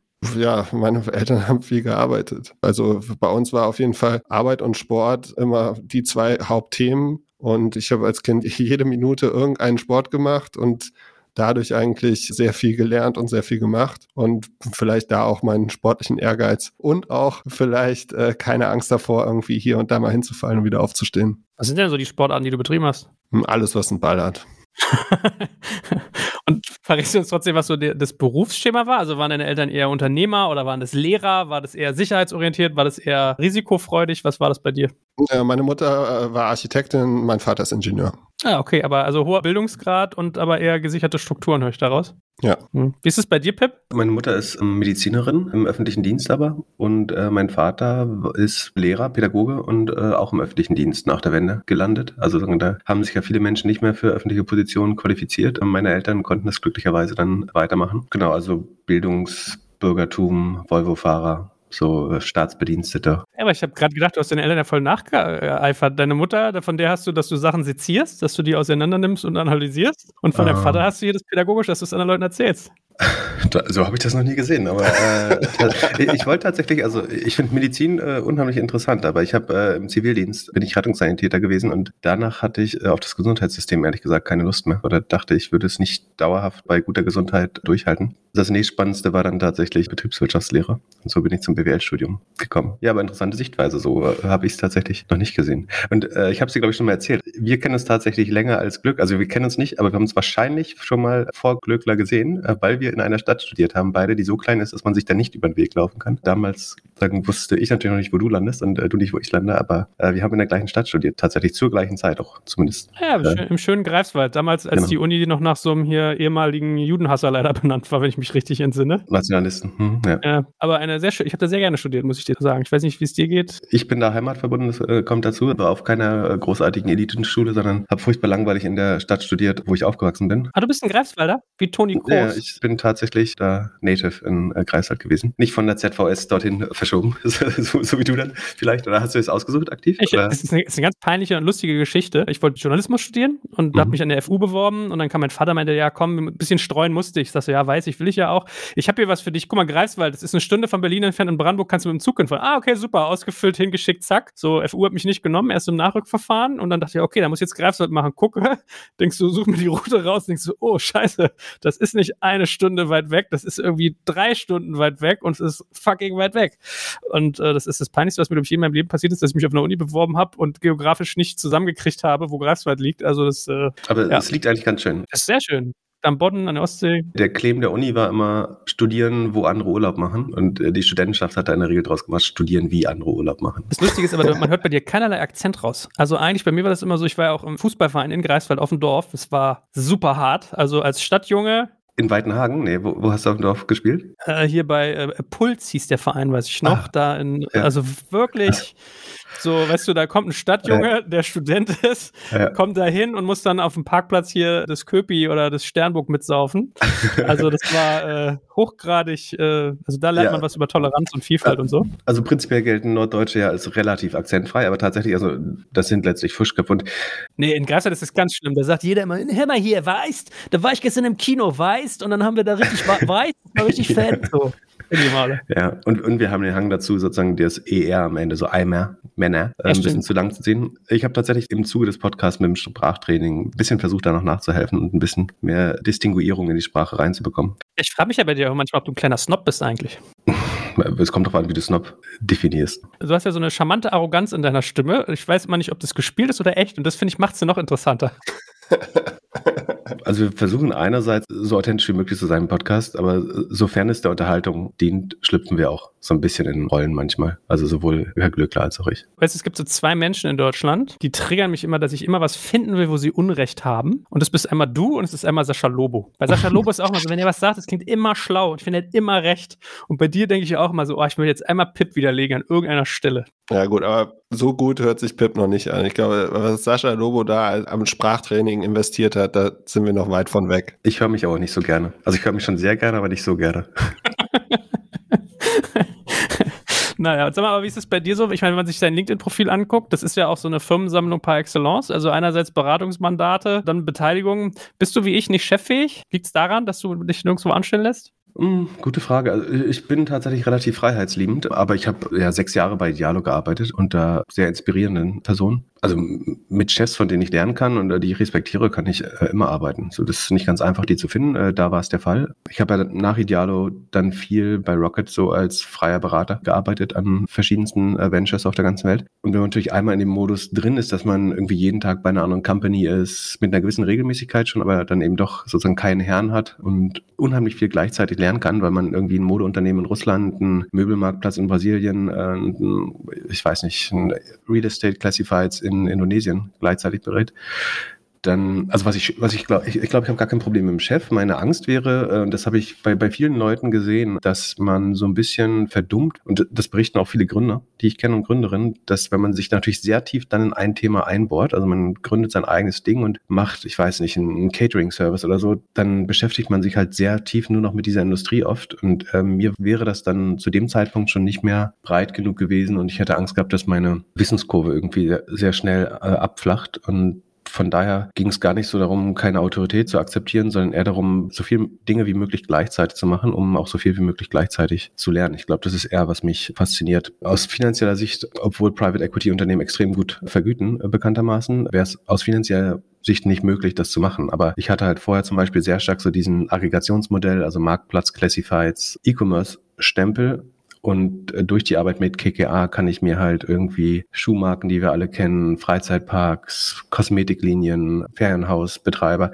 Dinge anschauen, die mir sonst niemals äh, untergekommen wären und wo ich dann nochmal auch wirklich was ganz Neues lerne über neue Industrien, was mir dann wiederum auch hilft, zum Beispiel Unternehmen äh, im Podcast besser zu verstehen, was deren Wachstumstreiber eigentlich sind, was deren Konkurrenten sind, was typische Strategien in den einzelnen Industrien sind. Und das ist, glaube ich, eher, was mich treibt und warum es nicht so einen Stempel auf meinem CV gibt und einfach ich unheimlich viele Dinge gleichzeitig mache. Macht dich das nicht manchmal aber auch irre, immer Diener vieler fremder Herren zu sein? Also ich bin natürlich äh, Leistungsempfänger, wobei oft bin ich sozusagen ja Mitunternehmer. Also ich lasse mich tatsächlich oft in Shares vergüten. Das heißt, ich bin le letztlich oft unternehmerischer als der Gründer. Also gerade bei Rocket äh, haben die Gründer immer noch Gehälter bekommen. Ich habe teilweise nur Shares bekommen, mit dem Risiko, dass man dann auch oft leer ausgeht äh, als einziger. Von daher sehe ich mich da gar nicht so als äh, Diener. Ich glaube, dass das auch sehr stark dabei hilft, einfach zu priorisieren, wenn man weiß, der Tag hat nur so und so viele Stunden äh, und man muss so und so viel schaffen. Ich glaube, das führt sehr stark zu ökonomischen Handeln. Also, dass man genau überlegt, was das Wichtigste gerade ist, was man tun muss. Da bleiben sicherlich auch Dinge auf der Strecke, aber ich finde die leichte Überlastungssituation eigentlich ganz gut, weil nur das führt eigentlich zu wirklich ökonomischen Handeln und dass man sich auf die wichtigsten Sachen dann auch konzentriert. Wenn man zu viel Zeit hätte, dann würde man ja auch zu viel Quatsch machen, der überhaupt nicht werttreibend ist. Ja. Es ist lustig, ich bin auch so und ich bin auch so wie du, mich treibt Neugierde an. Ich werde irre, wenn ich nicht mehr lernen kann. Das ist ganz lustig, dass sich das auch so triggert.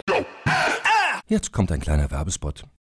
Aufgepasst! Bist du auf der Suche nach einem Profi, der für dich komplexe Geodaten sinnvoll integriert und sie auf interaktiven Karten visualisiert? Dann möchte ich dir unseren Partner Nucubator vorstellen. Das Ziel vom Nucubator-Team ist es, dich bei der Prozessdigitalisierung zu unterstützen und aus den ganzen täglich anfallenden Geodaten einen echten, nutzerfreundlichen Mehrwert zu schaffen. Dabei geht Nucubator ganz besonders auf deine Anforderungen ein, um die Software zu bauen, die deine USPs digital widerspiegelt und den NutzerInnen der Software den größtmöglichen Nutzen liefert. Und um das für möglichst viele Betriebssysteme, Geräte und Anwendungsfälle umzusetzen, setzt das Nucubator-Team auf etablierte Webtechnologien, mit denen sie schnelle und effiziente Anwendungen für Desktop und mobile Geräte entwickeln. Geodatenvisualisierung ist für Unternehmen in vielen verschiedenen Branchen relevant, zum Beispiel auch in den Bereichen Tourismus, Logistik und im Außendienst. So wurde zum Beispiel bereits ein digitales Smart Farming Tool für die Agrarwirtschaft gebaut, mit dem Satellitenbilder, Wetterdaten und Standortdaten interaktiv verarbeitet werden. Nucubator baut dabei nicht nur Kartenlösungen, sondern entwickelt für dich maßgeschneiderte Webanwendungen und Apps.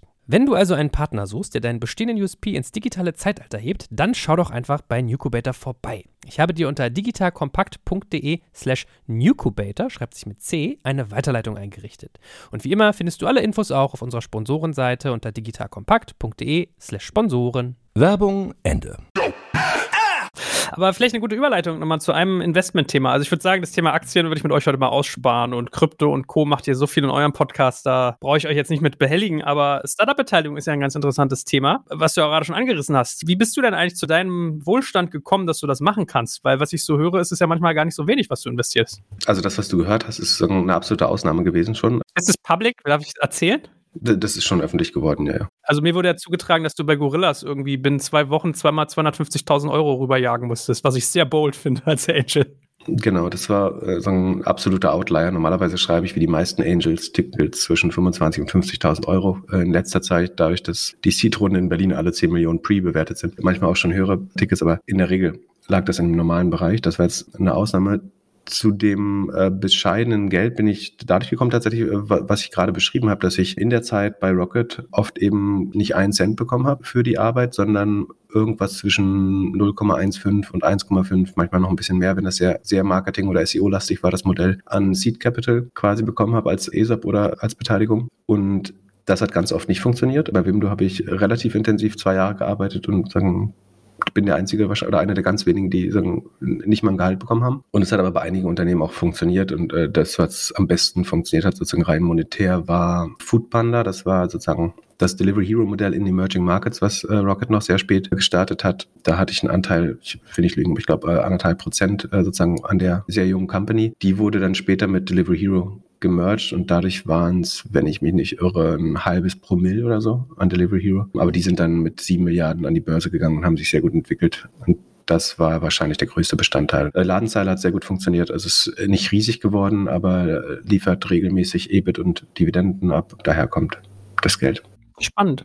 Das ist zum Beispiel übrigens was, wozu mich der Podcast gebracht hat. Normalerweise sozusagen von meiner Aufbringung her würde man in unserem Haushalt wenig über Geld reden. Insbesondere wenn man welches hätte. Also wir, wir waren nie reich, aber das ist sozusagen, was die Rollen in dem Podcast jetzt leider mitbringen, dass man äh, solche Themen besprechen muss. Das äh, liege eigentlich normalerweise nicht in meinem naturell. Also als Philipp mich das erste Mal getroffen hat, äh, haben wir nicht irgendwie über sowas geredet. Aber das dient jetzt sozusagen der Beschreibung der Charaktere im Podcast natürlich so ein bisschen das so ein bisschen zu überspielen auch. Aber äh, in der Tat äh, erlebe ich sehr selten, dass Leute da so hands-on detailliert erzählen. Also für, für den Hörer ist was Schönes, für den Betroffenen verstehe ich es. Geht mir wie du. Ist ja auch unangenehm. Ich weiß nicht, wie es dir geht. Ich finde, man wird ja, ja, manchmal angesprochen und das auf sehr ulkige Art und Weise. Und ich betrachte mich jetzt nicht als Prominenten. Ich frage mich dann immer, wenn jemand wirklich prominent ist, was muss der dann erleben? Weißt du, so. Naja, anyway, gut. Was guckst du denn für Firmen an? Also, was für Startups kommen für dich in Frage? Und hast du wie ich mit der gleichen Krankheit zu tun, wenn man das einmal angefangen hat, dass dann irgendwie immer mehr kommen und man immer verführt ist, immer mehr zu machen und sich so ein bisschen wieder refokussiert fokussieren muss? Ja, jetzt gerade in den letzten zwei Jahren teilweise ein bisschen getrieben durch den Podcast, wobei das jetzt sozusagen nicht zu, das führt zu mehr Quantität, jetzt nicht zwangsläufig mehr Qualität, aber auch dadurch, dass ein Netzwerk, was man sich in meinem Fall eher passiv aufbaut, natürlich immer, immer größer wird. Also dass Unternehmen, die man früher mal investiert haben, dass da Mitarbeiter vielleicht äh, selber gründen oder Freunde von Freunden gründen. Dadurch kriegt man immer mehr sogenannten Dealflow natürlich über die Zeit. Also das wird immer mehr. Ich habe jetzt kein konkretes Investment-Hypothese. Ich würde sagen, zwei Sachen, die man wiedererkennt darin, ist einerseits, dass es Sachen sind, die ich gerne in der Welt sehen würde. Also wenn ich was furchtbar langweilig finde oder glaube, die Welt braucht das nicht, dann werde ich da wahrscheinlich kein Geld reinstecken. Und ansonsten, was ich wirklich gern mag oder was mich sehr stark zu einem Investment motivieren würde, ist, wenn ein Modell drei Häkchen macht. Und zwar das eine ist, dass es Daten aggregiert. Das müssen jetzt nicht die Privatsphäre-Daten der Kunden sein, aber irgendeine Art von Nutzungsdaten oder Pricing-Daten, Transaktionsdaten äh, aggregiert werden und immer mehr werden über die Zeit. Dann, wenn diese Daten mit Hilfe von Machine Learning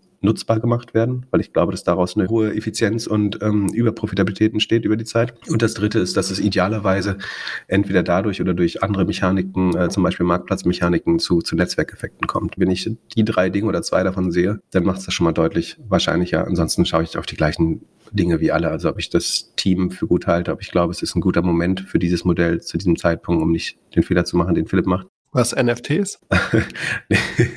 ja gut, das hast du ganz gut getimt vorläufig.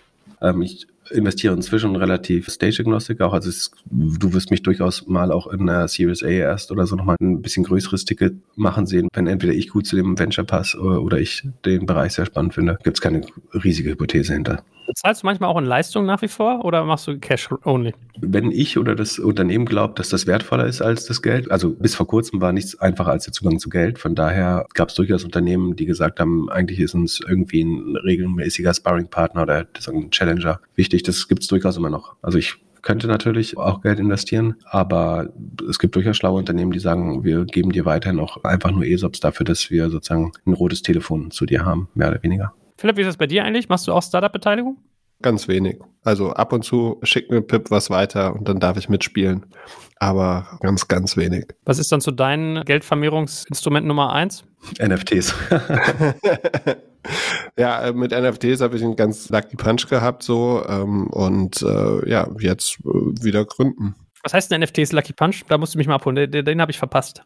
Also ich habe gerade äh, kurz bevor Nike hier Artefakt gekauft hat, habe ich so einen Clone gekauft und es war eine unserer besten Podcast-Folgen, weil sich Pip eine halbe Stunde darüber lustig gemacht hat und jetzt hat sich das Ding irgendwie verdrei- und vervierfacht und das Team hinter den Clone X scheint ganz gut abzuliefern und bin so ein bisschen mal kurz in die NFT-Welt abgedriftet. War eine ganz witzige Geschichte. Okay, Pip ist kein NFT-Anhänger, lerne ich. Noch nicht, zumindest, ja. Es laufen Wetten, wann er einsteigt. Gut, ihr beiden, vielleicht nochmal äh, abschließende Frage, da wäre ich noch einmal neugierig, so aus der beteiligten Perspektive. Ihr seid ja ein Medium, was sehr stark über Community getrieben ist. Das hat man ja, glaube ich, gemerkt. Und Discord ist bei euch so ein Instrument. Also es sei hier auch herzlich beworben. Habt ihr irgendwie so Tipps und Lerneffekte damit? Weil ich habe mich immer gefragt, ich dachte, Discord sei immer so ein Gamer-Ding oder so ein Krypto-Nerd-Eck. Und ihr beweist ja ein Stück weit das Gegenteil. Also ich glaube, ihr habt doch ganz viele Krypto-Nerds und Gaming-Nerds bei euch, aber by far not only them. Ne? Das heißt, wie habt ihr das so ans Laufen gekriegt? Würde mich nochmal interessieren.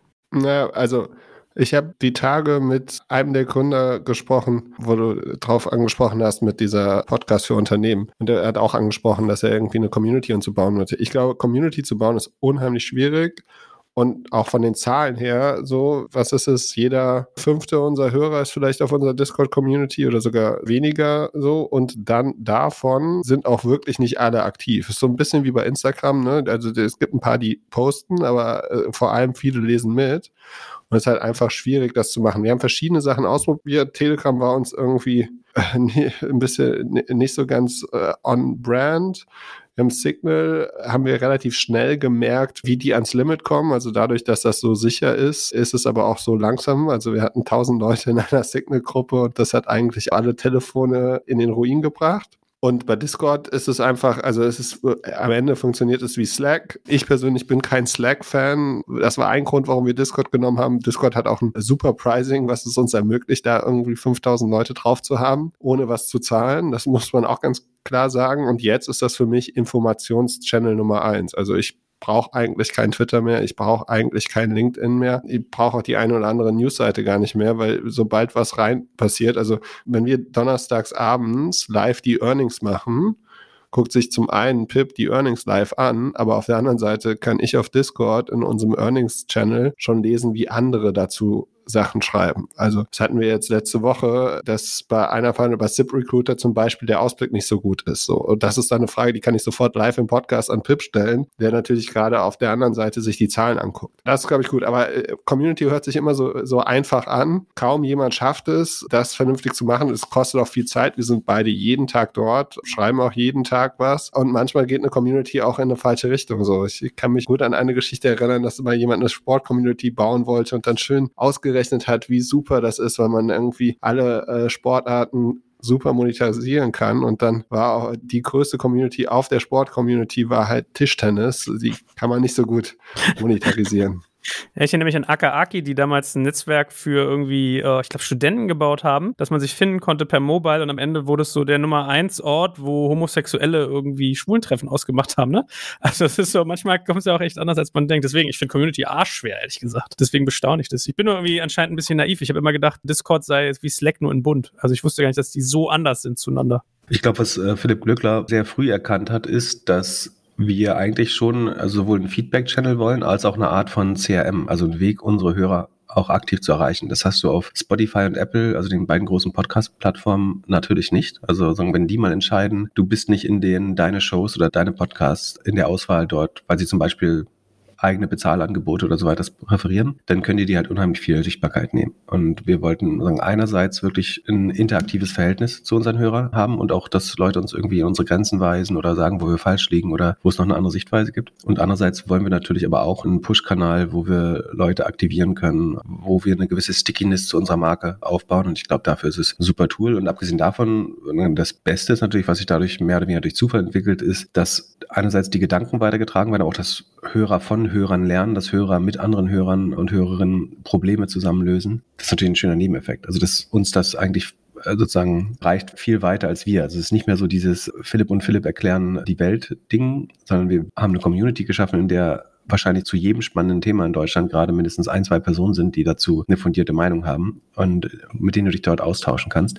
Und das ist, glaube ich, unheimlich wertvoll für jeden, der in der Community drin ist. Und das hat dann eben äh, auch sehr starke Netzwerkeffekte tatsächlich. Nämlich, dass es immer spannender wird, wenn du zu einem gewissen Thema eine Expertenmeinung haben willst, dort zuerst zu fragen. Also wenn ich ein Thema hätte, keine Ahnung, was ist gerade äh, der beste Weg, E-Mails äh, mit 99% Öffnungsrate irgendwo hinzubekommen oder mit 99% Empfangsrate, dann würde ich zuerst wahrscheinlich da fragen, weil ich weiß, dass mindestens 20 Leute, die das Problem in den letzten zwölf Monaten mal gelöst haben. Das wird einem sofort sichtbar, diese Community-Gedanke, wenn man Podcasting macht. Ich habe genau den gleichen Gedanken gehabt. Abhängigkeit, Fahrtabhängigkeit von Spotify. Wir haben das große Glück, viel bei Apple eher zu haben. Wir haben sogar echt, also wir haben sie, glaube ich, fast fertig gebaut, eine eigene App entwickelt und es dann auf den letzten Meter sein gelassen, weil wir uns irgendwie andere Strategiewinkel gedacht haben. Deswegen ist es wahrscheinlich schlauer, auf irgendwas aufzusetzen, was äh, schon da ist. Das Einzige, was mich jetzt als abschließende Frage beschäftigt, ist, ihr habt so einen mächtigen Behemoth geschaffen, verbindet keine wirtschaftlichen Interessen damit. Ihr müsst es doch noch irgendwie für euch so ein higher good, so ein höheres Ziel auserkehren, was ihr damit macht. Also, wenn ihr jetzt ein Corporate wärt, würde das brutal durchmonetarisiert werden oder man würde das als Sales Funnel für irgendwas nutzen oder ich weiß nicht, man würde das Netzwerk, wisst ihr was ich meine, irgendwas müsst, also habt ihr nicht, habt ihr nicht noch irgend so ein Element, wo ihr sagt,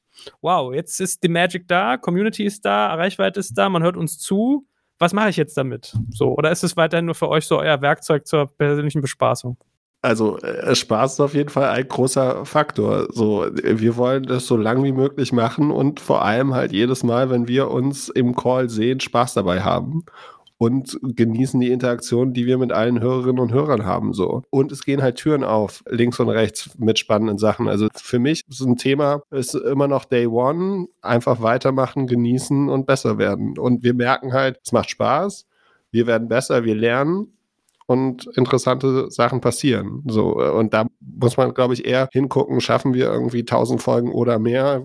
Meine, Olli und Jan machen das seit zehn Jahren. Wir sind äh, noch relativ früh in dem Game und da haben wir weiterhin Spaß, uns zweimal die Woche anzurufen und zu sehen. So, das ist für mich wesentlich wichtiger, als jetzt dort irgendwie das Mega-Business draus zu machen. Ja, und also das soll kein Kokettieren sein, aber ich glaube, wir sehen das wirklich irgendwie weit entfernt von irgendeiner Art von Reifephase. Also das ist, wenn es nicht Day One ist, vielleicht Day Two, aber so, wir sind überhaupt nicht in dem Mindset drin, gerade zu überlegen, wie man das jetzt besser ausschlachten, besser monetarisieren kann, wie man jetzt noch unbedingt da was draufbaut in einer anderen Dimension oder in einem anderen Medium. Wir diskutieren das natürlich regelmäßig, äh, auch mit der Community. Sollte man das auch auf YouTube machen? Sollte es ein Twitch-Format geben? Sollten wir mehr oder weniger machen? Aber es gibt natürlich eine gewisse natürliche Grenze. So, wir, wir sind deutsch, das begrenzt uns, aber das ist auch eine sehr attraktive Nische, weil das, so, das Thema nicht gut besetzt war in Deutschland, glaube ich. Also es gibt viele Formate, aber es gibt das Format in äh, Deutschland nicht. Aber wir fühlen uns nicht, als wenn man jetzt darüber nachdenken müsste. Da sind wir auch komplett erratisch. Oder ich glaube, in der ersten Folge habe ich gesagt, wir deletieren, wir haben das vorher nie gemacht. Ich bin auch kein Aktienanalyst, sondern ich bringe mir das auch nur bei und die, die Leute dürfen dabei mitlernen, während ich es mir beibringe. Deswegen wissen wir auch gar nicht, wohin das führt. So lief mein Leben auch bisher. Ich versuche mir sagen, das Glück mit viel Fleiß zu erarbeiten, aber am Ende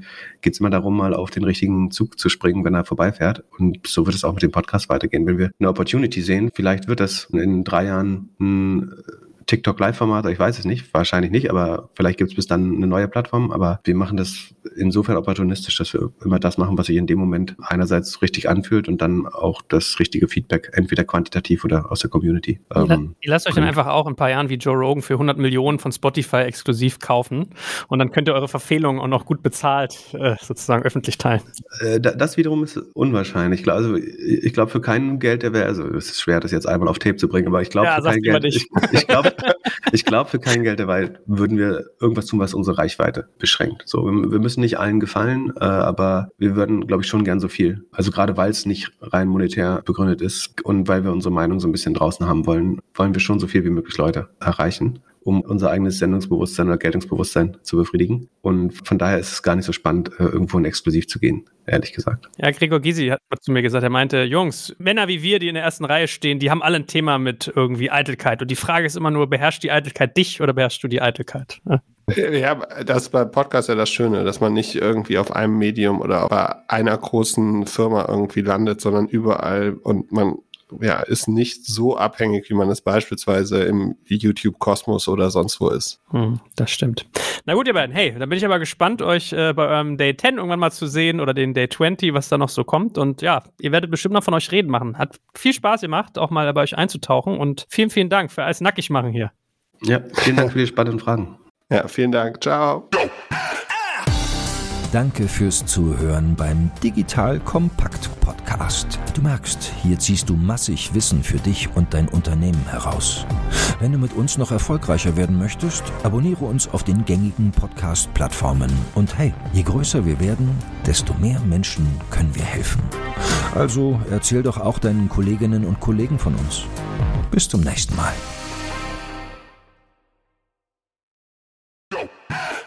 Ihr Lieben, hier ist Joel von Digital Kompakt und ich mache dir jetzt mal das Bild eines genialen Arbeitgebers im Tech-Bereich auf. Stell dir eine hundertprozentige Bundesgesellschaft in der Rechtsform einer GmbH vor, die dir eine hohe berufliche Sicherheit und einen wichtigen Purpose bietet und gleichzeitig aber extrem flexibel agieren kann. Ein IT-Service-Unternehmen, das zu den größten in Deutschland gehört und die Bundeswehr bei ihrer Digitalisierung unterstützt. Wenn du dieses Bild spannend findest und im Bereich Cyber oder Tech deinen Beruf ausübst, dann solltest du ab sofort unseren Partner, die BWI, auf dem Schirm haben. Eine wichtige Aufgabe der BWI ist die Einführung von Innovation in der Truppe, aber das Unternehmen leistet noch viel mehr und bietet ein breites Aufgabenspektrum von Beratung über Realisierung bis zum Betrieb. Ich meine, wir sprechen hier von einem der größten IT-Service-Unternehmen in Deutschland, das die Bundeswehr bei Digitalisierungsprogrammen wie der Digitalisierung landbasierter Operationen und der Gesundheitsversorgung unterstützt. Du merkst, die BWI ist ein attraktiver Arbeitgeber mit einer Vielzahl von spannenden und herausfordernden Projekten mit breitem Leistungsspektrum und wenn du wie Sven Weizenegger, der Moderator aus unserem Hackers-Podcast, an großen Rädern drehen willst, die wirklich etwas bewirken, dann schau dir die BWI jetzt einfach mal selbst selbst an. Ich habe dir unter digitalkompakt.de slash bwi eine Weiterleitung dazu eingerichtet und natürlich verlinke ich dir es auch in den Show Notes und alle Sponsoren findest du immer auch auf unserer Sponsorenseite unter digitalkompakt.de slash Sponsoren.